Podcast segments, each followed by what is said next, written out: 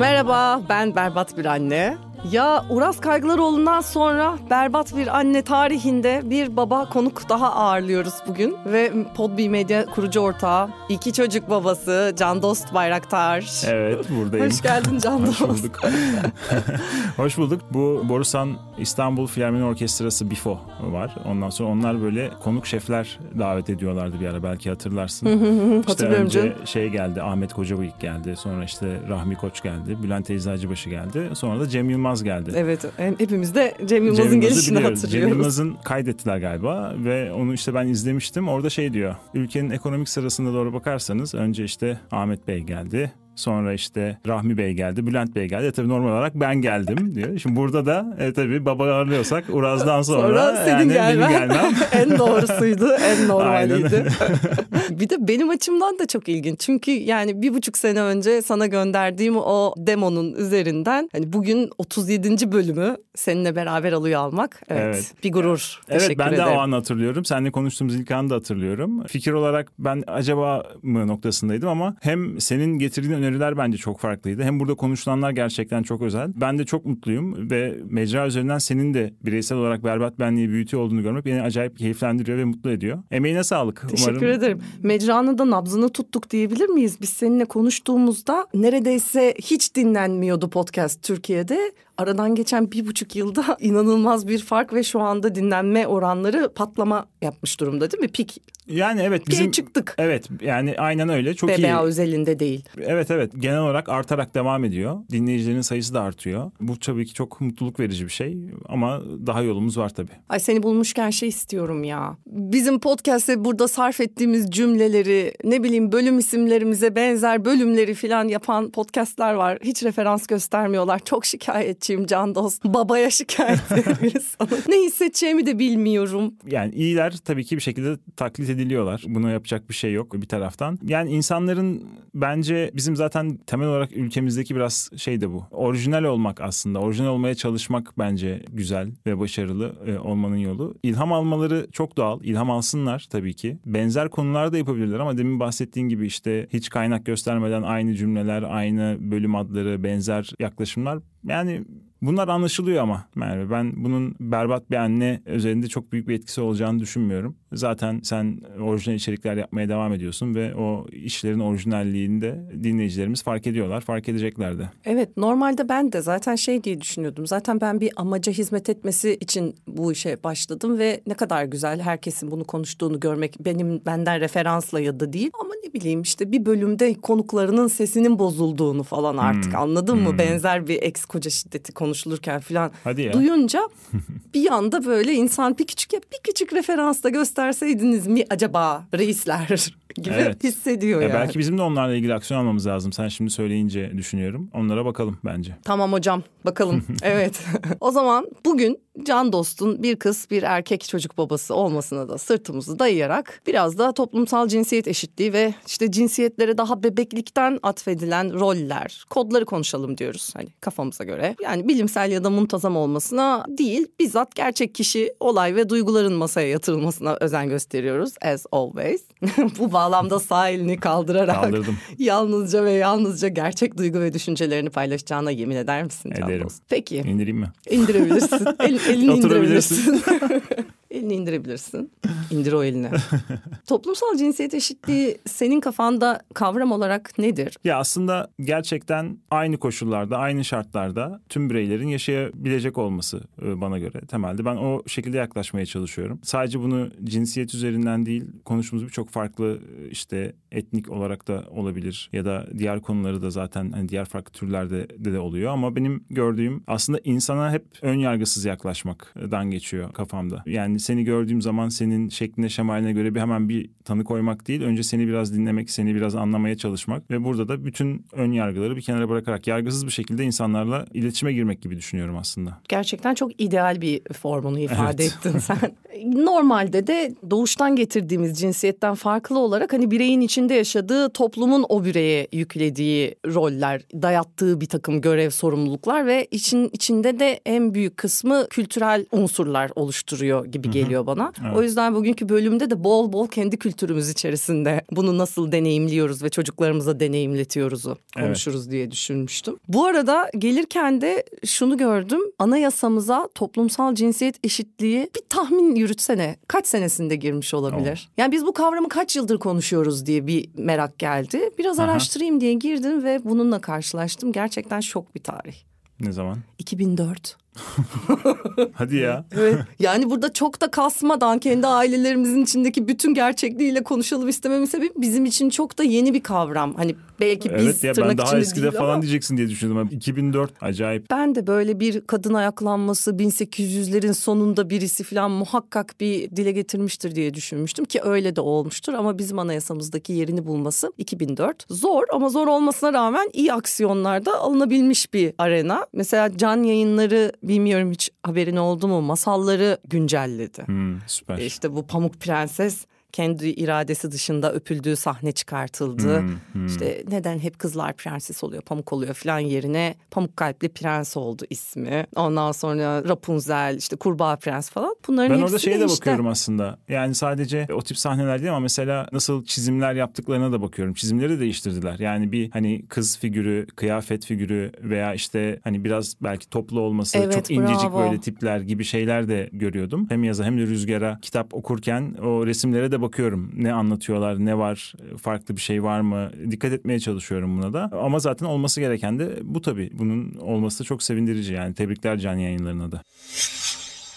Sence bizim doğan çocuklara 2023 yılına girerken gelmişiz 2023'e. Daha doğuşu itibariyle kodladığımız şeyler neler? Ya benim aslında temel olarak düşündüğüm şey rahatsız oldukları her şeyle ilgili mutlaka konuşmaları. Özellikle benimle ve eşim Özge ile. Ve yaza da özellikle yaza bunu çok fazla söylüyorum. Tabii yani bizimkiler biraz daha ufaklar ama yeni yeni bunları anlıyorlar. Yaza sürekli soruyorum ne oldu bir şey seni rahatsız mı etti? Bir durum var. Mesela parkta oynuyor olabilir. Bazen yanıma ağlayarak da geliyor olabilir. Düşmüş ve onun yüzden de oluyor genelde ama farklı bir durum olduğunu hemen sorgulamak istiyorum yani açıkçası. E, bunu e, biraz e, kodluyorum. Onun rahat rahat aslında konuşabilme özgürlüğünün benle olmasını istiyorum. Bu herhangi bir konuda olabilir yani hiç fark etmiyor. Hatta biraz daha ileriye gideyim. Yani ergen zamanlarına geldiği zaman da ben bunları konuşmak istiyorum. Kadın erkek ilişkileriyle ilgili süreçleri de onunla konuşabilmek istiyorum yani. Böyle hedeflerim olduğu için birincisi çok e, rahat bir şekilde kendini ifade edebilmesi ve tabii ki sorgulaması yani bu şey yapmamaya çalışıyorum. İşte yap ya falan gibi şeyler değil ama onun böyle bazı anlamlarını vermeye en azından e, gayret gösteriyorum. Tabii ama bazen o mekanizma tutmayabiliyor. Yani bazen hakikaten insanın sinir şeyleri gerilebiliyor. Ay tabii canım gülü geliyor. Bunu, yap çünkü böyle şu, deyip şu, geçtiğim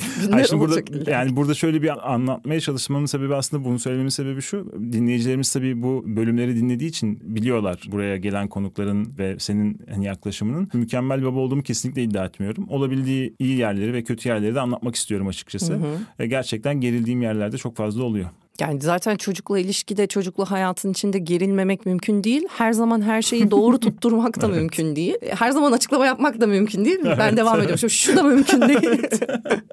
ben tutarsızlıklarımıza takılıyorum böyle konularda. Tabii hmm. ki olması gerektiği şekilde pozitif taraflara odaklanıyorum. Evet hepimiz çocuklarımız kendini ifade etsin. Zaten bir birey olsunlar diye önlerini aça aça bir kalıyoruz ve bunu çok gönülden yapıyoruz. Ama işte bu kültürel kodlarla sanki o bazı geleneksel taraflarımızla o sergilediğimiz ebeveyn tutumuyla tutarsız tavırlar da sergileyebiliyormuşuz farkında olmadan gibi geliyor. O yüzden mesela direkt sana dan diye şeyi soracağım. Hani evde toplumsal cinsiyet eşitliğine dair neyi yaparken buluyorsun kendini ve hani keşke böyle yapmasaydım dediğim bir şey bu. E, yani aslında şöyle yani Özge de e, şimdi e, çalışıyor ve o da yoğun tempoda çalışıyor. Ben ilk yaz doğduğunda iş anlamında da biraz daha rahat bir dönemimdi benim. Hatta biz işte yazı beraber yani o mevsim olarak yazı kızımızla ve Özge ailecek beraber hmm. geçirme şansımız olmuştu. Orada çok daha fazla Özge'ye destek olabildim. Tabii ki ilk çocuk hepimiz çok heyecanlıyız vesaire. Ancak Rüzgar doğmadan önce işte Podbi kurulmuştu ve burada çok fazla yürüyen bir iş oluşmaya başladı. Rüzgar'da o kadar destek olamadım. Bunu hala aslında üzülüyorum. Yani bu desteği Özge'ye veremediğim için üzgünüm. Ama o da bir şekilde bu süreci çok iyi yönetti. Yani orada şunu fark ettim açık konuşmak gerekirse. Çocuklar hani kadının sorumluluğunda Hmm, gibi bir şeyi. Biraz otomatikman öyle Biraz böyle öyle gibi. oldu. Yani şimdi artık oraları geçtik, atlattık. Hepimiz bir rahatladık. Çocuklar daha no- normal düzeni tekrar oturtabildik ama o oturtma aşamasında bende böyle bir şey bence gelişti. Yani bir rutin hayat oturana kadar koordinatör Özge oldu anladığım kadarıyla. Evet yani şöyle bir durum oluşuyor. Ben daha ne yapabilirim ki Hmm. gibi bir noktaya geliyor. Ben de onun da rolü görevleri benim de falan ama bence öyle değil. Yani benim yine de orada çünkü hak- hakikaten bu değişkenlik gösteriyor.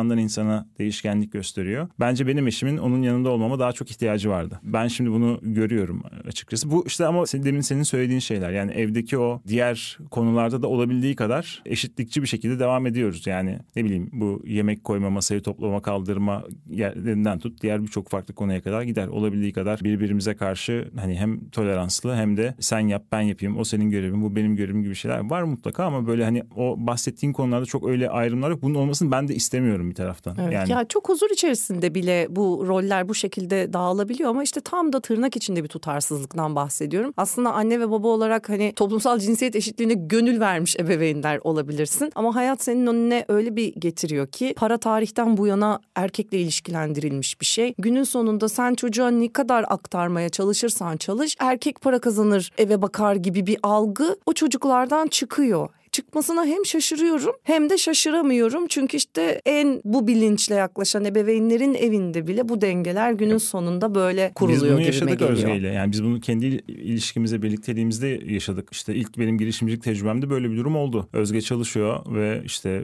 para kazanıyor. Ama benim para kazanmadığım, yani her ay bir fiile ve para sokmadığım bir dönem oldu. Yatırım yapmıştık o sene. Evet girişimciliği bir, burada bir parantez açıp girişimciliğin ne kadar acılı zor bir süreç olduğuna girermiş. Aynen yani o sadece onu bir parantez olarak vereyim. Yani bu aslında dediğin şey şundan dolayı söylüyorum. Kendimde bunu hissettim. Yani bir erkeğin o eve işte bakması, eve para getirmesi işte falan filan gibi şeyler oldu. Yani bunları acayip yaşadım yani. Ama Allah'tan Özge vardı da bunu yani sadece manevi olarak verdiği destek bile çok çok önemli o yüzden. Onu atlatabildik. Ya çok dürüst konuşuyorsun sana bravo gerçekten alkışlamak istiyorum seni. Öyle istedin. Süper evet tam, tam olarak istiyor. Hatta beni böyle şey yapıyorsun şu anda trigger ediyorsun biraz daha başka sorular sormam için.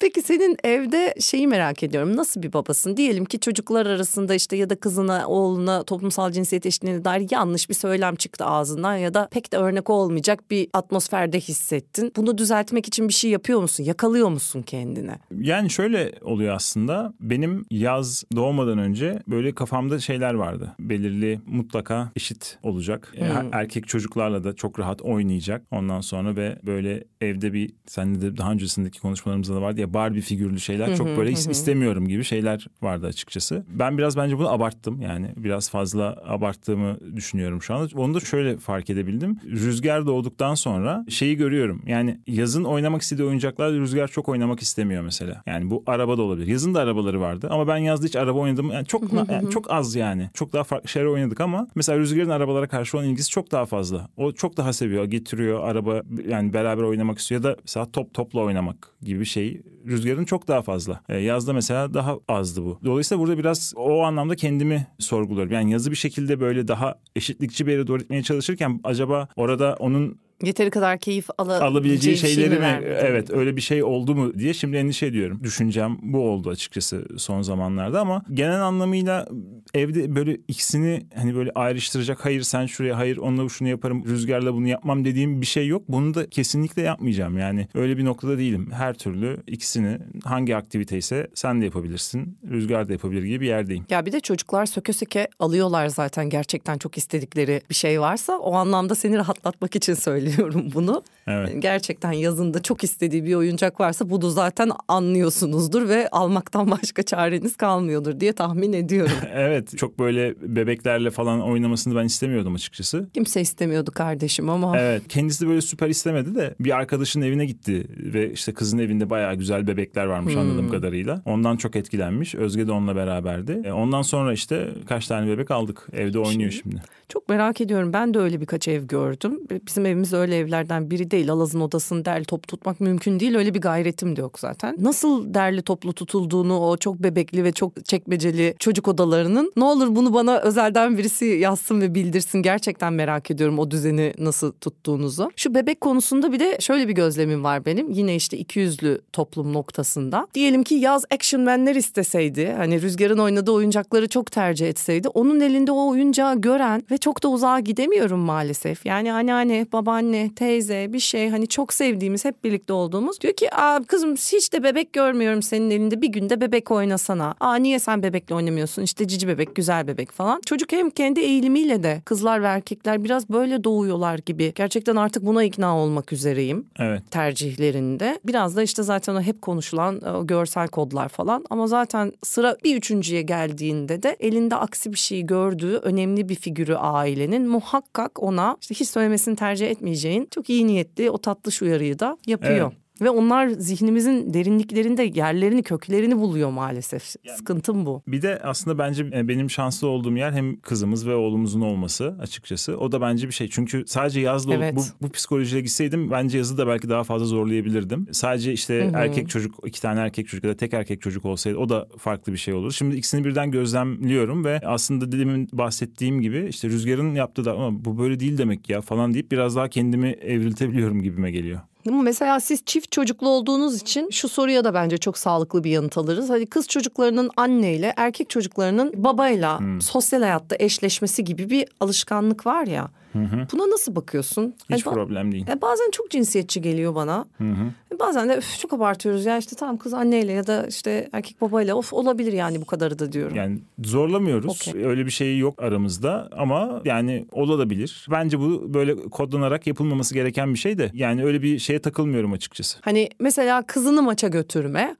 işte atıyorum Özge de rüzgarla alışverişe. Yine burada bile çok cinsiyetçi bir söylem oldu bu benim verdiğim örnek ama Beraber işte gitmeye daha çok o tip aktiviteleri ailecek yapma gibi bir şeyimiz oluyor. Mesela bir basket maçına gittik. Hep, Hep beraber, beraber. gittik. Ondan sonra işte atıyorum alışverişe gidiyorsak yine hep beraber gidiyoruz. E, ama tabii daha büyüdükleri noktada nelerle karşılaşacağımı bilmiyorum açıkçası. Ama şunu yapacağım yani yazı mutlaka şimdi yaz daha anlıyor e, daha büyük olduğu için. Yazı işte bu sene mutlaka futbol maçına götüreceğim.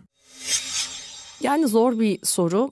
Umarım kendimi doğru ifade edebilirim. Yine ebeveynlerin bence derinlerde yaşadığı bir kaygı. Tabii ki LGBT artı bireylere hepimiz sonsuz saygı duyuyoruz ve onların varlık mücadelesinde de yüzde yüzümle varım. Ama bir ebeveyn olarak çocuğunu gözlemlediğinde çocuğun diğer cinsiyete kodlanmış davranışlardan bir ya da birkaçını birlikte yaptığında aklından geçen ilk şey acaba bu çocuğun eşcinsel eğilimi olabilir mi oluyor. Hani belki sen ya da ben olsa zaten bunu hiç sorun etmeyecek ebeveynler olarak belki sadece tespite yönelik düşünüyoruz diye varsayalım bunu. Ama sence böyle bir gerçek yok mu? Yani oğlun birazcık fazla bebekle oynasa, birazcık fazla yönelse kızlarla kodlanmış eşyalara aklından ilk geçen yönelimiyle ilgili bir farklılık mı var acaba oluyor? Olabilir ya bunu insan kendisi düşünüyor ama yani çok umurumda da değil açık konuşmak gerekirse. Yani Rüzgar şu anda işte yazın küçükken oynadığı bir bebek arabası vardı. Onun dolaşıyor. Sokağa çıkıyor onunla. Yani hiç umurumda bile değil. Kaç yaşındaydı Rüzgar? Rüzgar işte bir buçuk yaşında. Ha, tabii çocukların bir arabayla sokağa çıkma Ya yaşları işte o- var.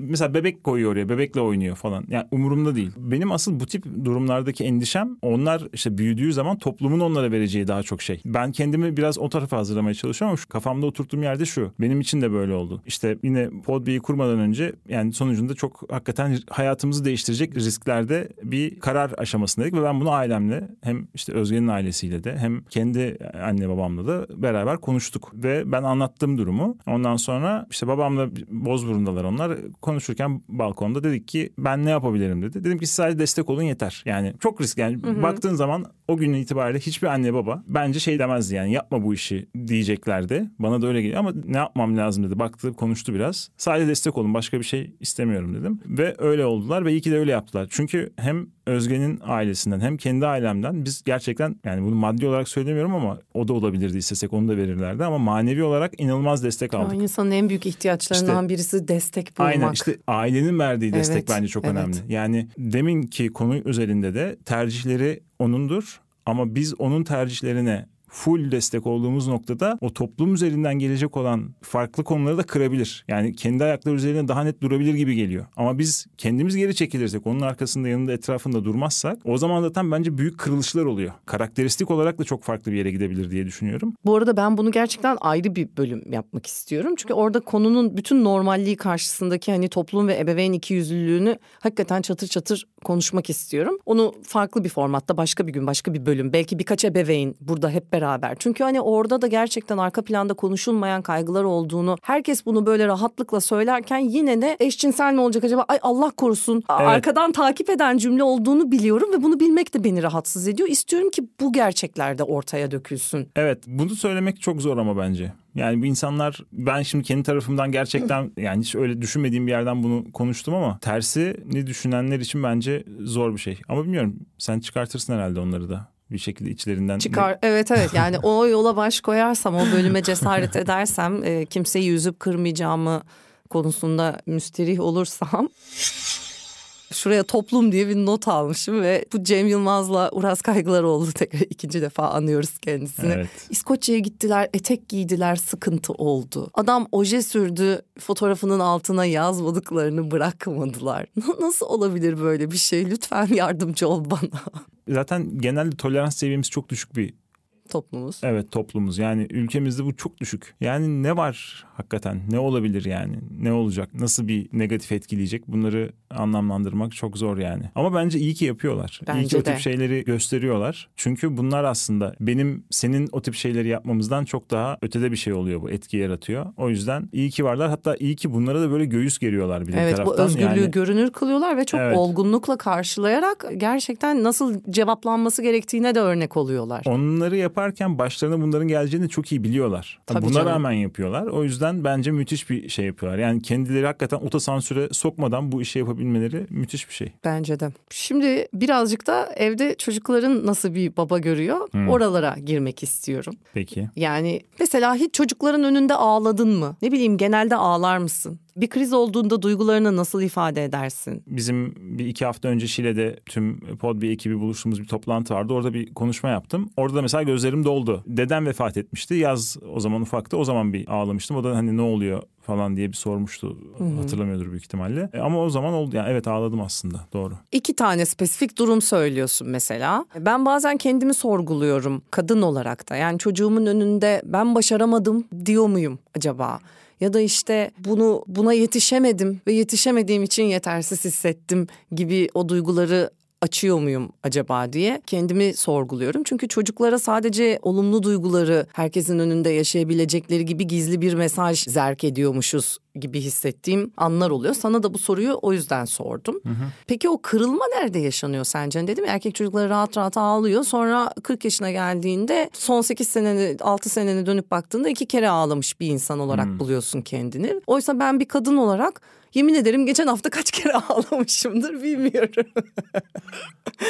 Bilmiyorum ya gerçekten. Hakikaten benim tam böyle sen sorunca da düşündüğüm bir yerdeydi açıkçası. Tam yerini ve zamanını ve nedenini bilemiyorum. Ama ben zaten mesela seni şahsen tanıdığım için senin ne kadar içten kendini açıkça ifade eden birisi olduğunu görüyorum. O yüzden burada bence bireyden farklı bir şey çalışıyor. Bir noktada işte erkeklerin üzerine toplum tarafından yöneltilen baskıyla ilgili bir şey bu. Bu bence senin kişiliğinle evet. ilgili bir şey değil zaten erkeklerin ağlamasının ya da işte olumsuz duygularını dışa vurmasının azalması. Tam olarak konuştuğumuz problem bu. İşte bu benim kafamda çok ikircikli bir yerde. Yani ne zaman biter ki? Tam biz çocuklarımıza doğrusunu aşılıyoruz, aşılıyoruz. Ama bana yani nereden baksan bir 100-150 yıl alırmış gibi geliyor bütün bu algıların, kodların değişmesi. Peki sen dışarıda hem kız hem erkek çocuk babası bir ebeveyn olarak bu cinsiyet eşitsizliğini en sert deneyimlediğin, mutlaka olmuştur birilerinin bir müdahalesi, bir sohbette, bir lafta, bir şeyde. En sert deneyimlediğin anını hatırlıyor musun ya da var mı böyle bir şey? Ya rüzgar yoktu o zaman, yaz vardı vardı sadece.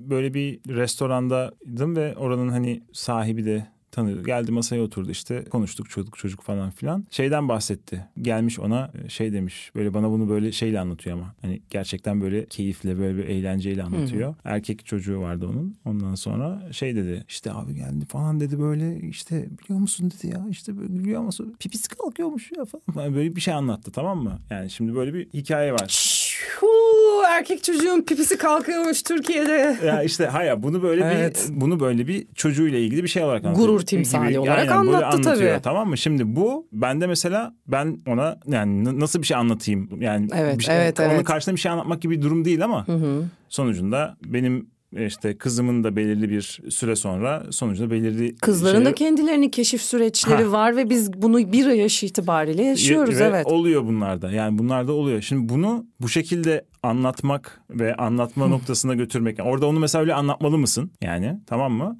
Ben susup dinledim. Şeyde senin bununla gururlan yani onun pipi kal- kalkması olayıyla gururlandığı gibi senin de ya bizimki de kendini keşfetti biliyor musun? Ayakta böyle bir silkeleniyor meğer sen mastürbasyon yapıyormuş dediğini düşünemiyorum. ya işte bu yani ama şöyle bir durum yani bunu bu şekilde anlattığı zaman bana benim ona bir şey söylemem lazımdı bence. Benim de bir şey söyleyebilmem gerek. Niye orada bir şey söylemedim ki? Yani niye orada yani niye sonrasında ben bunu düşündüm? Anlatabiliyor muyum? Evet bu senin istediğimi? içine oturdu muhtemelen oradaki o fark. Ve kızının da yaşayacağı dünyaya çat diye seni ayaklarını o gerçeğe bastırdı bence. Şöyle bir durum var. Şimdi benim orada aslında yapmak istediğim şey karşı taraftakinin kafasında bir yer açmak. Şimdi onun tarafından ona öyle bir şeyle gelmem lazım ki onu şok etmem lazım. O çünkü bana keyifli eğlenceli bir şekilde anlatıyor ya onu böyle bir dondurmam gerekiyordu benim. Ne oldu ya falan demesi gerekiyordu ki bir aydınlansın. Ne konuştuğunu bilsin yani. O konuştuğum kişiyi eleştirmek için söylemiyorum zaten de. Böyle kodlarla geliyor karşına. Ama onun dönüşmesini sağlamayı amaçlıyordum aslında. O yüzden de söyleyebilirim diye düşünüyorum. O yüzden de böyle kızların her şeyi gizli kalmalı. Hani biz de çocukluğumuzdan itibaren hep böyle yetiştiriliyoruz. Ne bileyim işte basit bir örnek veriyorum ben. Hani süt yene bile iç çamaşırı dedirtiliyoruz falan. Yani her şeyimizin üstü kapalı böyle örtülü. O zaman da insan sanki kızını daha çok korumak istermiş gibi hissediyorum. İki çocuk olsa biri kız biri erkek. Sen nasıl hissediyorsun bu konuda? Ya bizde ufak olan şu anda rüzgar olduğu için ister istemez biraz daha aslında şu anda onu daha koruyoruz. Yürümesi daha dengesiz, yaptığı hareketler daha işte belirsiz. O yüzden biraz daha sanki onu koruyormuşuz gibi. Ama ilerleyen zamanda da kızımı daha çok koruyayım gibi bir yerde olmak istemiyorum açıkçası. Ya- Umarım olmam. Ya da senin koruma içgüdün kızınla ergenlik zamanında ya da işte kadın erkek ilişkileri başladığında bunları da konuşabilmek gibi daha farklı bir yerden işliyor. Evet. Ben de kızımı o şekilde korumayı Evet. tercih ediyorum. Böyle hani bütün tehlikelerin önünde göğüs göğüse onun yerine çarpışmak gibi bir yerden değil. Artık bu tip kavramlar karşısında zarar görmesinler istiyoruz çocuklarımız. Evet yani zaten o kavramlar da daha demin de konuştuk daha özgür ve rahat bir şekilde yetiştirirlerse bence dışarıya çıktıklarında da farklı insanlarla konuştuklarında Evet. o masaya oturduklarında da daha sağlam durabilecekler gibi düşünüyorum. Farklı düşünebilir, farklı şeyler gelişebilir onları bilemiyorum tabii Yani ama. burada bir de kızlara hep yüklenen işte o güçsüzlük, işte o savunmaya, korunmaya muhtaçlık falan. Halbuki bütün dünyada da yani şeylere baktığında hani çocukla ilgili en korktuğumuz, en başına gelmesinden çekindiğimiz, aklımızdan bile geçirmek istemediğimiz şey taciz. Yani erkeklerin yüzde sekiz nokta yedisi gibi bir rakam, kadınların yüzde yedi nokta ikisi çocukluklarında tacize uğrayarak Evet. geliyor. Hani oran neredeyse birbiriyle aynı erkek çocukta daha bile yüksek. O anlamda hakikaten şeyi sindiremiyorum. Yani nereden kızların daha çok korunması gerektiğine fikrine vardınız acaba zamanından beri? Evet çocukların korunması gerekiyor Evet. bir şekilde. Yani onu aslında öyle yapmak lazım. Mesela şey vardı. Biz Özge ile işte yurt dışındayken su parkı. Hani orada çocuklar oynuyorlar falan. Evet evet Ve biz, ıslanıyorlar. evet, etrafta fotoğraflar falan çekiyoruz. Tam o su parkının orada bir yerde biz fotoğraf çekmeye çalıştık galiba. Öyle bir durum oldu. Yani oradaki öğretmen aniden geldi. Fotoğrafı silin dedi. Wow.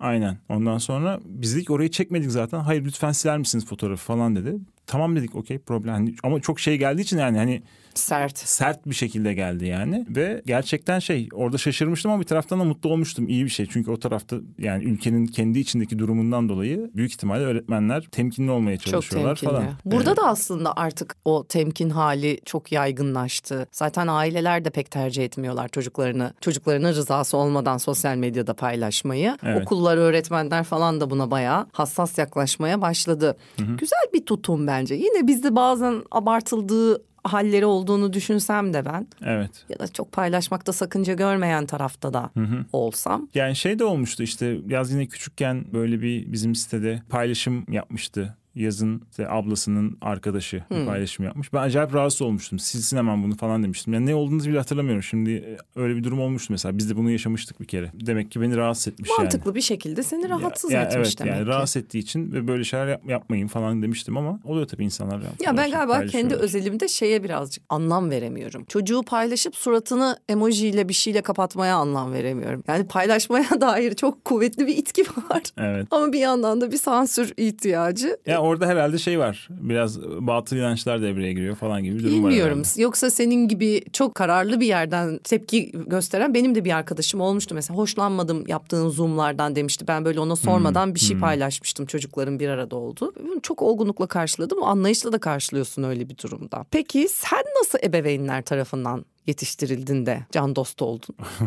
Ya valla aslında iyi bir aile yapımız olduğunu ben söyleyebilirim. Annem, babam, işte iki kardeşim var. İkisi de annem ve babam öğretmenler benim. E, biz aslında iyi bir yani aile birlikteliğinin fazla olduğu bir ailede büyüdük. Hem baba tarafımda da öyleydi. Babamlar da birbirine çok bağlıydı. E, babam zaten çok duygusal bir insandır da. Annemler de acayip birbirine bağlıdır ondan sonra ve o tarafta da işte sadece annem ve babam değil işte dayım, teyzem, işte Geniş dedem. aile. Aynen onların da çok büyük emeği etkisi var e, üzerimizde. Yani aslında gelişimimizde de çok fazla etkileri oldu. Ben sonucunda Van'da büyüdüm. Ufak bir şehirde büyüdüm ve her zaman işte dedemler İzmir'deydi. Her işte İzmir'e geldiğimizde ya da tatillere işte teyzemlerle beraber gittiğimizde vesaire çok gelişimime çok katkıları oldu Ay, aslında. çok hoşmuş. Bu, bu geniş aile bir sofraya oturduğunuzda diyelim. Buradaki düzen nasıl? Yani gittiğinizde sofra hazır mı oluyor? İşte ne bileyim bir şeyler taşınacaksa kim taşınıyor? Mangal yanıyorsa mangalın başında kim var? Bize biraz gözlerini kapatıp o bayram şeyini Annem tabii. bahçesini Aynen anlatır annem. Yani genelde küçüklüğümüzde de e, genelde böyleydi. Annem yapıyor bu tip şeyleri. Yani yemekle mutlaka işte sofra hazırlanmış oluyor. Annem bir taraftan salatayla uğraşıyor. O sırada işte ocağı açıyor falan. Annem temelde. Bunu sevmesi ayrı bir şey ama bu böyle gelmiş. Ama ben özellikle son zamanlarda belki işte Bozburun'a taşındıktan sonra e, babamı da çok daha fazla işin içinde görüyorum. O da beni mutlu ediyor. Çok daha azdı tabii ama şu anda biraz daha kendi aralarında böyle denge var. Baba, annem söylüyor işte baban da şöyle yardımcı oldu falan diye böyle hani bunları bizim istediğimizi de biliyor çünkü biliyorum onları da onları da söylüyor. O yüzden o da hoşuma gidiyor. Aslında o bence güzel bir birlikteliği oluşturuyor. Ayrı hayatlar oluyor bir yerden sonra çünkü. Ayrı hayatların olmasındansa o hayat içerisindeki rutinleri de birleştirebilirsen aslında güzel bir şekilde daha net ilerliyor işte. Evet ama söylediğin gibi mesela son yıllarda bizim de tabii böyle kalabalık bir sofraya oturduğumuzda çocukluğumuzdan beri işte annem, anneannemler, kadınlar hazırlıkları yapmış olur. İşte erkekler tatlıyı almış olabilir, ne bileyim rakıları dolduruyor olabilir, işte mangalın başında olabilir ama orada da böyle cinsiyet rollerine ait çok alışkanlıklarla gelen bir dağılım var. Bu arada bunu özellikle sordum ve özellikle belirtmek istedim. Çünkü artık ben buralarını da kurcalamaya yokum. Çünkü senin de söylediğin gibi spesifik bir nesil bundan haz alıyor zaten. Yani bunu severek yapıyor, evlatlarını ağırlamak vesaire. Orada senin baban ya da sen yardım etmesen de annen için problem değil. Keza bizimkiler için de Aynen öyle. öyle. Çünkü orada sen yardım etmesen de zaten o aynı memnuniyetle yapacak. Keza bizimkiler için de öyle. Hatta ben bazen kadınların şey noktasında erkeklerin katılımcılığını engelleyebildiklerini bile hissediyorum, gözlemliyorum. Ne bileyim belki Özge de sana bir şeye yardımcı olmak istediğinde "E sen bırak ben hallederim falan diyor mu? Böyle bir hallederimciliğimiz de var ya. Yok. On the other hand. Hayır. Ben yapıyorsam direkt bana bırakıyor. Hiç öyle bir Oo, şey çok yok iyi sağ olsun. Hiç öyle bir şey yoktur. Hatta ister ki ben daha fazla yapayım.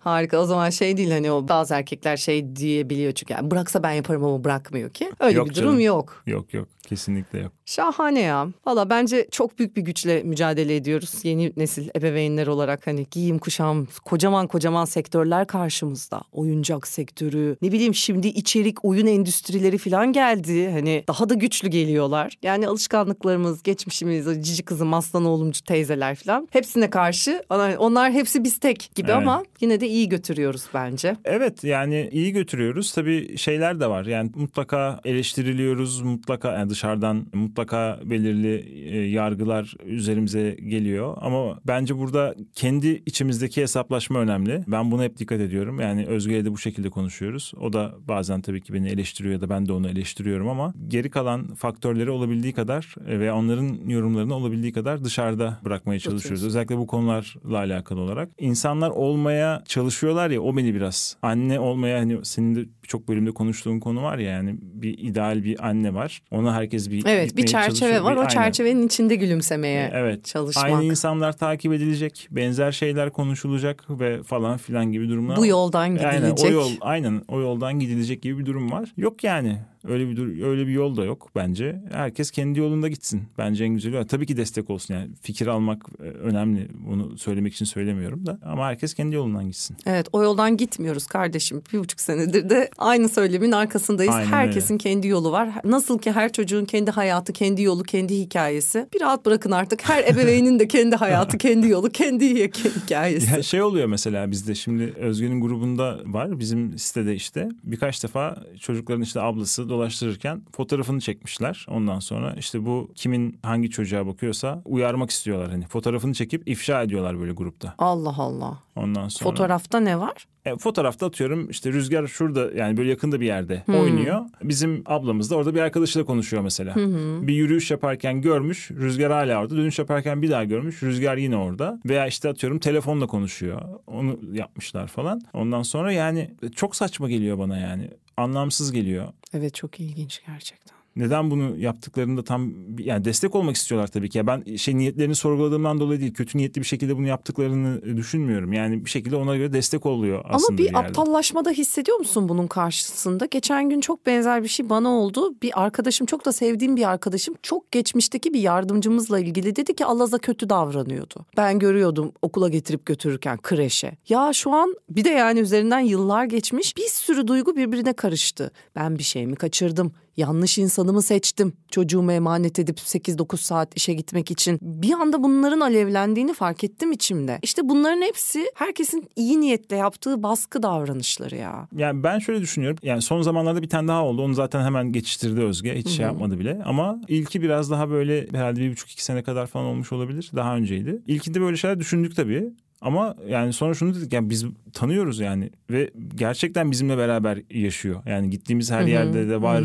Ailelerimizle de tanışıyor. Her şeyimiz evde vesaire. Hani mutlaka bir şeyleri ekstra bir şeyler olsa görürdük. Bir de tolerans denen bir şey var. Ben çocuğumu parka götürüyorum. Şey diyorum bazen olsa yani. Allah bana seslenme kafamı telefondan kaldırmak istemiyorum falan. Anladın mı? Hani neredeyse Aynen. E, oturuyorum ve çocuğa bakmadan bir saat iki saat geçtiği oluyor artık büyümesiyle de Yani beraber. Hani telef- anne babayı yargılamadığın bir noktada da aslında bakan sorumluyu yargılamak da bence çok doğru gelmiyor bana. Telefonla konuşmasın mı ya? Yani- Konuşmasın mı? Ha. Yani telefon gelmiş bir şey olamaz mı? Yani atıyorum ailesiyle ilgili bir durum olmuş olamaz mı yani? Ki Böyle bir zaten- zorunluluk mu var? Yani telefonda konuşmayacaksın diye bir şey mi var yani? Ki çoğunluğu ailelerinden uzakta, kendi evlatlarından uzakta falanlar zaten. Tabii canım. Aynen. Neyse bu arada sadece kapatacağım artık. Belki de yoğunsundur. Kim bilir başka ne işlerin vardır bu kaydın arkasında. Sadece şunu da bir sormak istiyorum. Bu böyle dışarıdan e, bakış açısına girdiğimiz için. Hani var ya işte çocuklar babaylayken ortalama bir bakım aldıklarında o süper baba katılımcı anneyle birliktelerken ortalamanın üzerinde bir bakım alıyor olmasına rağmen işte anne bebek arabasını ittirirken telefonuna bakıyor diye çocuğu bir yere çarptıracak düşürecek telefondan kafasını kaldırmıyor gibi. Sen bu çifte standardı hissediyor musun? Ben nerede hissediyorum biliyor musun? Hatta dün bizim Esmiyor Podcast'te Derin'le konuşuyorduk. Onun da ufak oğlu var Renan. Şey dedi. Ona da galiba bir iş arkadaşı söylemiş. Baba çocuğu okuldan aldığında süper baba. Evet. Anne okuldan aldığında işten kaytarıyor gibi bir şey söylemiş. Bu bence çok önemli. Bizim şu anda okul üzerinde öyle bir durumumuz var açıkçası. Okuldan ben işte veya Özge'nin babası sağ olsun destek oluyor veya işte Özge olabildiği kadar kendisi oluyor ama böyle bir durum var yani. Öyle bir hani senin bahsettiğin örneğin farklı bir versiyonunda bu, bu tip şeyler olabiliyor. Bence toplumda böyle bir durum söz konusu. Özellikle de kadının kadına karşı ön yargılı davranışları bu ara iyice kafama takılanlardan bir tane. Çünkü velilerin de çoğunluğu hani yine bu bütün bu sohbetin uzantısı olarak o kapıdaki velilerin çoğunluğu da kadınlardan oluşuyor Evet. günün sonunda. Evet biz az erkekler oluyoruz. Evet. Yani, yani bir iki tane en azından konuştuğum kişiler var ama genelde hep dediğim gibi kadınlar alıyor çocukları okuldan. Evet, böyle bir sarmal. Siz de modaya bekleriz. Babalar bırakıyor, anneler alıyor. Anneler bırakıyor babalar. O kadar çok baba var ki bazen diyorum ben nerede hata yaptım? Şu çocuğu götürüp İstanbul İstanbul'un en çok boşanmış ailesi olan kolejde yazdıracağım. Annelerle beraber bekleyelim kapıda. Peki. Gerçekten Özge benim için unutulmaz konuklardan ve dönüm noktası bölümlerden bir tanesiydi. Evet. Şimdi sen de adını oraya yazdırdın. Çok Vallahi teşekkür çok ediyorum. Mutluyum. Ben çok teşekkür ederim ağırladığın için, konuk ettiğin için. Çok sağ ol. Uzun zamandır planladığımız bir bölümdü. Evet. Şu an yaptık ve gerçekten çok mutlu, çok keyifli, çok rahat hissediyorum. Süper. Teşekkür ederim. Ben çok teşekkür ederim Merve. Peki o zaman umarım bir sonraki bölümü de merak eder ve dinlersiniz. Bay bay.